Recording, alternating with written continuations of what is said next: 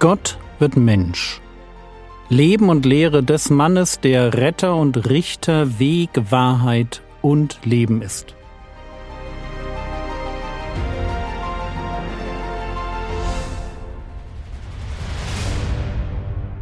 Episode 43 Was für ein Geschenk.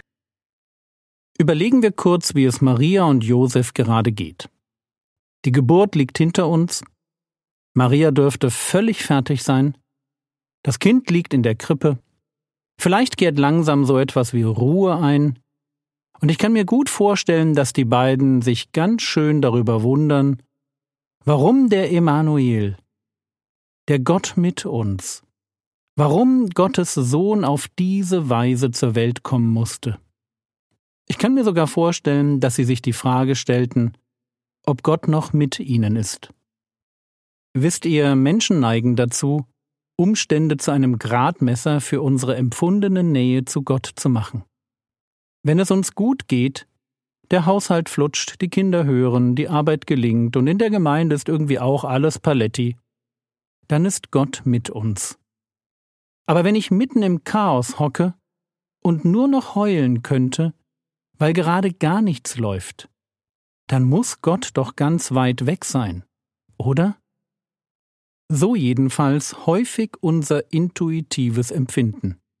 Aber, und das ist es, was wir von Maria und Josef lernen können, Umstände sind kein guter Gradmesser, um die Qualität meiner Beziehung zu Gott zu bestimmen. Es kann sein, dass mein Leben gerade überhaupt keinen Sinn ergibt. Jedenfalls für mich und ich trotzdem genau dort bin, wo Gott mich hinhaben will. Das nette, gesetzte, nachvollziehbare Leben ist kein Beweis für Gottes Gegenwart. Darf ich das nochmal sagen? Das nette, gesetzte, nachvollziehbare Leben ist kein Beweis für Gottes Gegenwart. Lasst uns ganz vorsichtig sein, wenn wir zu schnell ein angenehmes Leben mit einem gottgefälligen Leben verwechseln. Die Qualität unserer Gottesbeziehung oder besser noch unsere Gotteserkenntnis hängt nicht von den Umständen ab. So wie Salomo gut formuliert in Sprüche 3, Vers 6, Auf all deinen Wegen erkenne nur ihn, dann ebnet er selbst deine Pfade. Ich kann Gott auf all meinen Wegen erkennen. Mein Leben mit seinen guten und bösen Tagen dient als Ganzes dazu, Gott zu erleben, mich an ihm zu freuen, auf ihn zu vertrauen und zu seiner Ehre zu leben. Wie eine Ehe oder eine Freundschaft an den Belastungen wächst, so auch unsere Beziehung mit Gott. Und wo wir, in den Momenten, die von Unverständnis und Leid geprägt sind, nicht verzweifeln, sondern glauben. Einfach mal an Gott festhalten. Weil wir felsenfest davon überzeugt sind, dass er weiß, was er tut. Weiß, warum er uns zumutet, was er uns zumutet. Wenn wir das tun, wird unsere Beziehung zu Gott tiefer werden. Und doch glaube ich auch, dass Gott weiß, wie er uns mitten in solchen Situationen, die uns überfordern und verstören, wie er uns da mittendrin auch beruhigen kann. Vertrauen in Gott, das ist die eine Sache. Gottes Güte erleben die andere. Für Maria und Josef bedeutete das Folgendes. Sie bekommen Besuch. Lukas 2, Vers 16. Und sie kamen eilend und fanden Maria und Josef und das Kind in der Krippe liegend. Frage, wer sind Sie? Das sind die Hirten. Hirten kamen, weil sie wissen wollten, ob das mit dem Kind stimmt. Einem Kind, in Windeln gewickelt, in einer Krippe, einem Futtertrog liegend. Und mit Stellen kannten sich die Hirten aus. Sie wussten ganz genau, wo sie suchen mussten. Und so fanden sie das Neugeborene. Aber mit ihnen kommt auch für Maria und Josef ein Stück Gewissheit. So schräg sie die aktuelle Situation empfinden mussten. Hier standen Hirten, raue Gesellen, die ihnen von einem Engel erzählten, der von einem Kind gesprochen hatte, einem Retter, dem Christus, von ihrem Sohn. Und egal welche Sorgen sie sich vielleicht gemacht hatten, eines wussten sie jetzt ganz genau. Wir sind genau dort, wo wir sein sollen. Aber fangen wir vorne an. Lukas Kapitel 2, die Verse 8 bis 12. Und es waren Hirten in derselben Gegend, die auf freiem Feld blieben und des Nachts Wache hielten über ihre Herde. Und ein Engel des Herrn trat zu ihnen, und die Herrlichkeit des Herrn umleuchtete sie, und sie fürchteten sich mit großer Furcht. Und der Engel sprach zu ihnen, Fürchtet euch nicht. Denn siehe, ich verkündige euch große Freude, die für das ganze Volk sein wird. Denn euch ist heute ein Retter geboren, der ist Christus, der Herr, in Davids Stadt. Und dies sei euch das Zeichen, ihr werdet ein Kind finden, in Windeln gewickelt und in einer Krippe liegend. Halten wir zuerst einmal fest, ein Zeichen muss in der Bibel nichts Übernatürliches sein. Es kann auch ein ganz normales Kind sein, das in einem Futtertrog liegt. Und auch wenn Jesus viele übernatürliche Zeichen getan hat, dürfen wir nicht glauben, dass Zeichen immer zwingend übernatürlich sein müssen. Die Hirten sind draußen auf dem freien Feld, sie halten Wache und begegnen einem Engel. Und es wird sehr hell. Die Herrlichkeit des Herrn umleuchtete sie.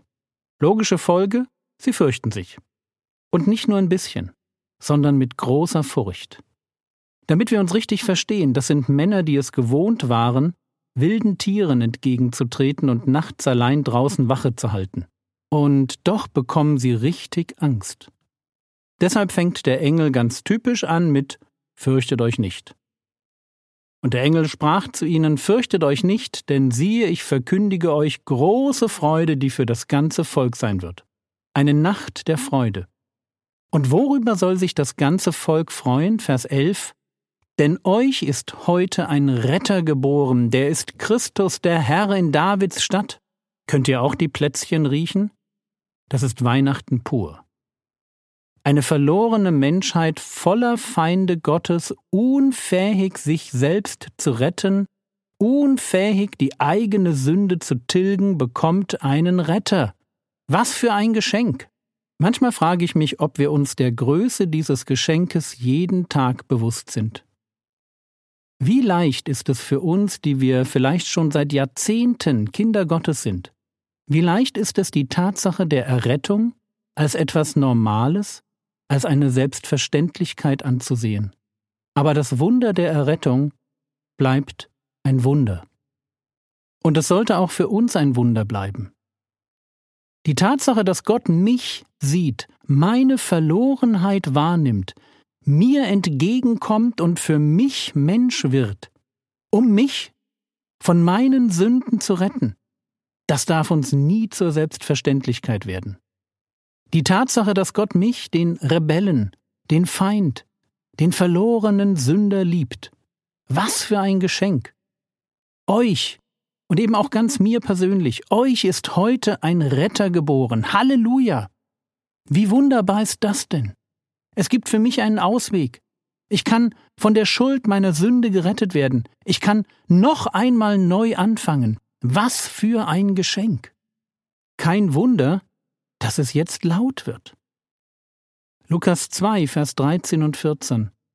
Und plötzlich war bei dem Engel eine Menge der himmlischen Heerscharen, die Gott lobten und sprachen, Herrlichkeit Gott in der Höhe und Friede auf Erden in oder unter den Menschen des Wohlgefallens. Himmlische Heerscharen. Ein Engelchor tritt auf, und er lobt Gott und feiert den Frieden, der den Menschen zugänglich ist, die Gott gefallen. Die Menschen des Wohlgefallens. Wer ist damit gemeint? Wer gefällt Gott? Wer lebt unter seinem Wohlgefallen? Und wie so oft ist die Antwort ganz einfach. Es sind die Menschen, die an den Retter glauben, den Gott gesandt hat. So wie Paulus es auf den Punkt bringt in Römer 5, Vers 1. Da wir nun gerechtfertigt worden sind, aus Glauben, so haben wir Frieden mit Gott durch unseren Herrn Jesus Christus. Friede hat der, der glaubt. Und die Gläubigen, das sind die Menschen, die Gott gefallen. Eben Menschen des Wohlgefallens. Menschen, an denen Gott seine Freude hat, weil sie sich retten lassen. Menschen, für die Jesus von Nazareth der Retter, der Messias und der Herr wird. Menschen, die ein Kind in Windeln gewickelt sehen, aber in ihrem Herzen begreifen, welches Wunder sich vor ihren Augen abspielt. Was für ein Geschenk. Was könntest du jetzt tun?